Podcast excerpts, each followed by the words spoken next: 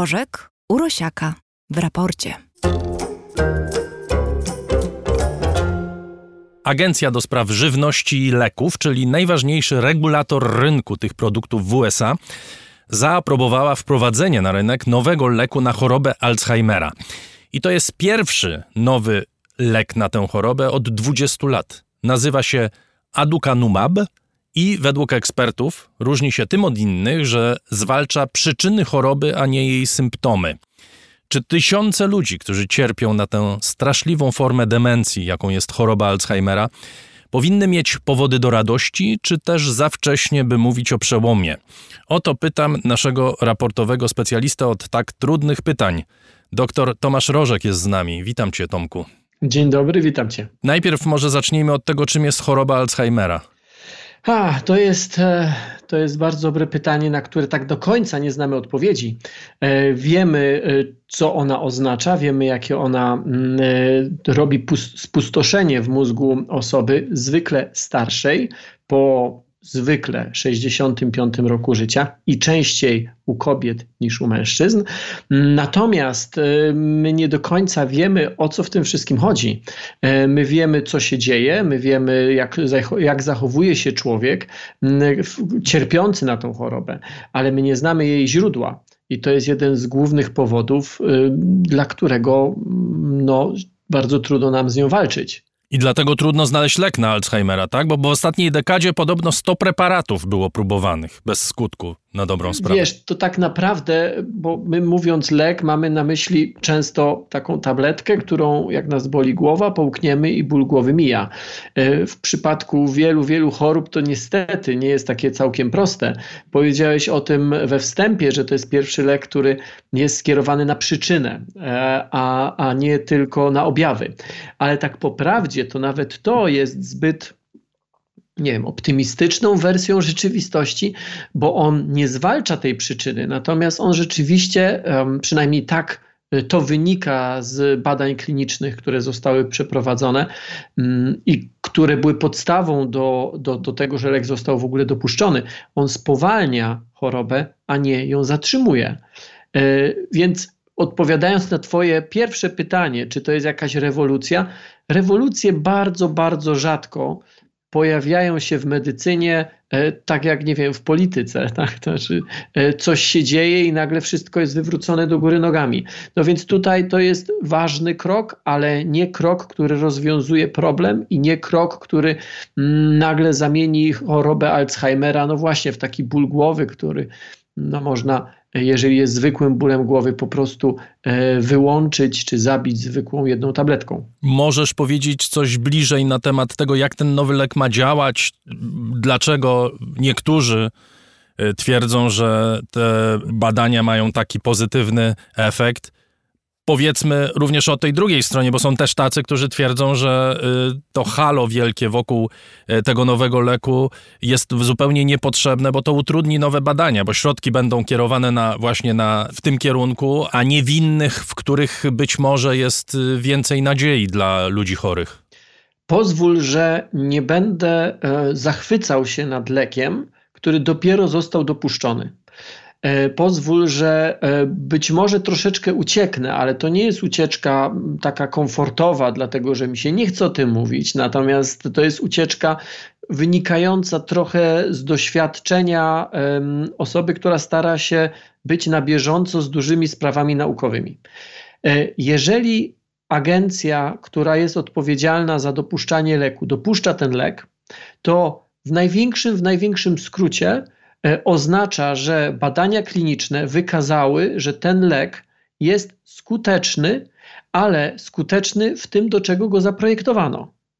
Innymi słowy, jeżeli producent e, przedstawi wiarygodne dowody na to, że to, co ten lek ma robić, rzeczywiście robi, to w, i równocześnie nie szkodzi, nie jest toksyczny, mm, to wtedy on jest dopuszczony ten konkretny lek tej konkretnej firmy miał być dopuszczony już wcześniej, natomiast wcześniej agencja mm, FDA, amerykańska agencja do spraw żywności i leków, bo ona jest odpowiedzialna za dopuszczanie lekarstw mm, i zresztą nie, nie tylko lekarstw, na rynek amerykański. E, wcześniej ona stwierdziła, że te dowody są za słabe. producent wrócił za czas jakiś z szerszymi badaniami klinicznymi i ekspertów przekonał. Na tym etapie jedyne co możemy powiedzieć to to, że grupa ekspertów FDA została przekonana, że ten lek działa.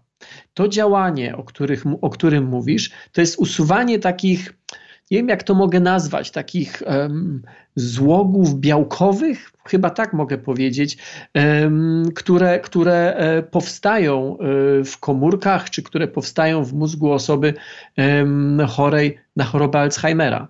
I które powodują te formy demencji, nie wiem czy to słowo jest politycznie poprawne, no ale używamy je od bardzo dawna, czyli zaników pamięci, dezorientacji. Ogólnie mówi się o sprawności umysłowej, bo to nie jest tylko i wyłącznie kwestia samej pamięci.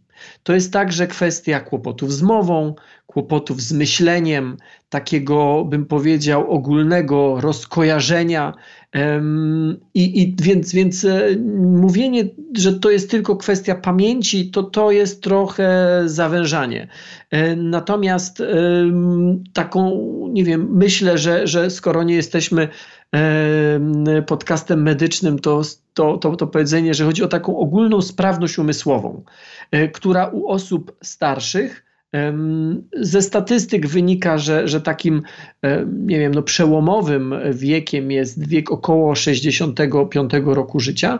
E, rzeczywiście no, postępuje.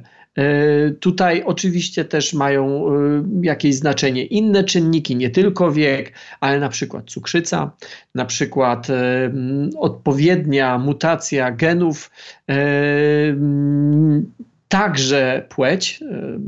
No, kobiety dużo, dużo częściej zapadają na, oso- na, na chorobę Alzheimera, ale także na przykład to, że ktoś w rodzinie e, no, na taką chorobę cierpiał. E, tutaj tych czynników jest dużo, ale one wszystkie sprowadzają się, czy to wszystko sprowadza się do tego, że my naprawdę niewiele jeszcze z tej choroby rozumiemy. Chcielibyśmy więcej, byłoby łatwiej z nią walczyć. Odchodząc od samej medycyny, Chciałbym, żebyśmy porozmawiali trochę o, o tym, o czym świadczy zainteresowanie tak ogromne, no i ta mm, w pewnym sensie, nie wiem czy to można nazwać euforią, no ale mm, w bardzo sensacyjny ton, które y, przyjęły media, relacjonując y, odkrycie czy, czy wyprodukowanie tego nowego leku. Przede wszystkim ogromna cena. Wiele dziesiątków tysięcy dolarów będzie kosztowała taka terapia, jeżeli ten lek będzie działał oczywiście, każdego pacjenta rocznie. To już pokazuje, jak bardzo ograniczony będzie odbiorca tego leku, to znaczy liczba odbiorców tego leku. Jeżeli mówimy o cenie, to zawsze musimy pamiętać, że wszystko, co jest nowe, ma wyższą cenę bo w tej cenie jest masa różnych komponentów, a pewnie najmniej istotnym jest sama wartość chemiczna e, tych, e, tych e, powiedzmy substancji czynnych. Nie, no płaci się które... pewnie za patent, płaci się za to, że ktoś to wymyślił, płaci się za to, że ktoś pracował 10 lat na to, żeby można było taki lek stworzyć, prawda? Za ryzyko finansowe, które ktoś musiał ponieść, i to jest ryzyko idące często w setki milionów czy miliardów dolarów, żeby do tego doprowadzić, ale z czasem to się będzie wszystko spłacało, więc z czasem ten lek będzie coraz tańszy. Nie mówię, że on będzie kosztował tyle, ile, ile witamina C, ale, ale sama cena na początku, cena każdej terapii jest bardzo wysoka. No tak, ale możemy bezpiecznie założyć, że na ten lek będzie będzie stać tylko mieszkańców takich krajów, w których służba zdrowia albo zrekompensuje tego typu zakupy, albo ci ludzie będą w stanie zapłacić za ten lek samodzielnie, co oznacza, że mówimy wyłącznie o świecie bogatych, białych ludzi wbrew pozorom e, ludzi, którzy mieszkają poza bogatym zachodem, nie stać na wiele, wiele różnych leków, które dla nas są lekami zupełnie normalnie dostępnymi. Więc e, powiem cynicznie i proszę mi wierzyć, nie, nie mam tutaj absolutnie żadnej satysfakcji, że to mówię. No, żyjemy w miejscu mocno uprzywilejowanym, także z tego powodu. E, tak, ten lek na razie przez pewien czas jeszcze pewnie, będzie lekiem e, bardzo drogim i lekiem dostępnym dla stosunkowo wąskiej grupy mieszkańców Ziemi. Nawet pandemia w bardzo dobitny sposób wykazała, jak bardzo światowy system ochrony zdrowia nierównomiernie chroni ludzi, prawda? Zależnie od ich bogactwa, to o czym wspomniałeś, od miejsca, w którym żyją, dostępności do służby zdrowia. I moje pytanie, czy te badania nie są częścią tego samego równania? To znaczy, że firmy farmaceutyczne koncentrują się na poszukiwaniu bardzo drogich leków dla bogatych ludzi, zwykle y, w podeszłym wieku zwykle w podeszłym wieku, bo to świat zachodu potrzebuje lekarstw na podeszły wiek, mówiąc w wielkim, wielkim skrócie. W świecie e, nie zachodu, tylko bardziej południa, e, ludzi starych jest niewielu, dlatego że tam medycyna jest na takim poziomie, poziom życia jest dużo, dużo niżej. Ja oczywiście mocno uogólniam, bo na południu także są takie kraje jak chociażby Australia, która, która, w której te procesy są bliższe y, krajom zachodu, a nie krajom południa.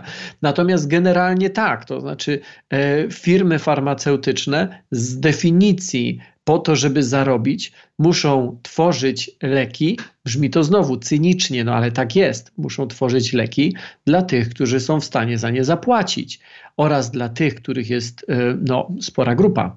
E, więc leki dla osób starszych są produkowane dla, dla, dla świata zachodu, tak. I jeszcze jedno, to są leki na choroby, które jeszcze kilka dekad temu były nieuleczalne, to znaczy ludzie umierali na nie i właściwie wszyscy przyjmowali, że tak po prostu wygląda świat, że w którymś momencie dochodzisz do takiego etapu w, w swoim życiu, że umierasz. Teraz nie akceptujemy śmierci, nie akceptujemy ryzyka.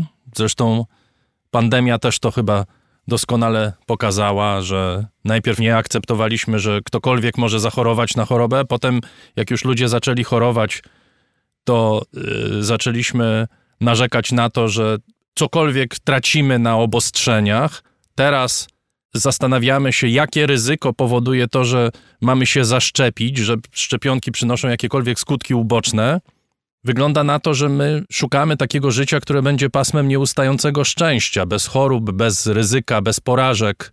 A jeżeli cokolwiek się pojawi tego typu, to to jest wielki skandal, którego nie akceptujemy. Musimy mieć świadomość też tego, i częściowo to jest także opowieść o pandemii, że wiele z tych problemów, z którymi teraz bohatersko musimy walczyć i często przegrywamy tę walkę, to są problemy, które sami wygenerowaliśmy, albo problemy, które pojawiły się jako skutek uboczny świata, który stworzyliśmy. E, I pandemia w tym sensie jest także częścią tej opowieści, że przecież nie wiem, 50 lat temu, 100 lat temu, e, być może o w ogóle byśmy o niej nie słyszeli, dlatego że po prostu ludzie nie podróżowali tak jak dzisiaj. Natomiast wracając do, wracając do, do naszej rozmowy o między innymi o chorobie Alzheimera, e, Jednym z powodów, dla których tak mało wiemy także o tej chorobie, jest to, że my ją po prostu stosunkowo krótko badamy. Dlatego, że tych 50 czy 100 lat temu, wtedy, kiedy wiele chorób no, było obecnych w naszym życiu i wtedy, kiedy je już badano, a niektóre już były zbadane czy mniej więcej zrozumiane.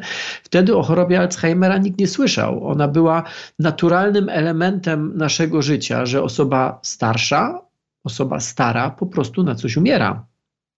Dzisiaj, gdy y, spora część i coraz większa część społeczeństwa, bogatego społeczeństwa Zachodu to są właśnie osoby starsze, pewne choroby, które być może były zawsze, ale nie zwracaliśmy na nie specjalnej uwagi, bo po prostu niewielka grupa z nas dożywała tak sędziwego wieku. Dzisiaj one stają się plagą i dzisiaj one stają się taką jak gdyby drugą epidemią. Epidemią, która pojawia się nie w wyniku tego, że, że wirus e, drogą kropelkową kogoś zainfekował, tylko pojawia się wraz z przekroczeniem pewnego wieku. Oczywiście nigdy nie tak zero-jedynkowo, to jest jakiś tam rozkład statystyczny.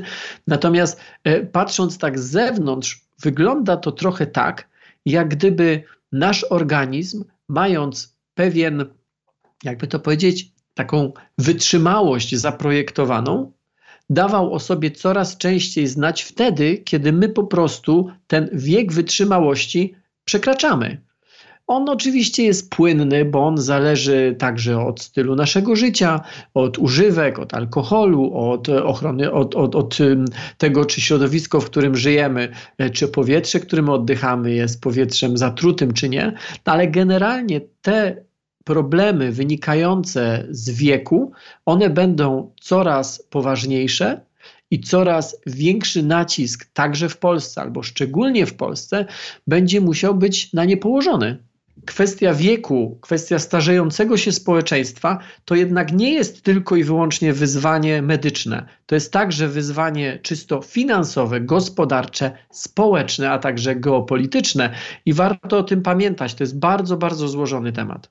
Dziękuję bardzo. Doktor Tomasz Rożek, jak zwykle, gospodarz kanału Nauka to Lubię, był gościem raportu o stanie świata. Zapraszam Państwa do słuchania i oglądania Tomka w jego kanale Nauka to Lubię i zapraszam Tomka do powrotu do nas przy najbliższej okazji. Dziękuję Ci bardzo. Bardzo dziękuję.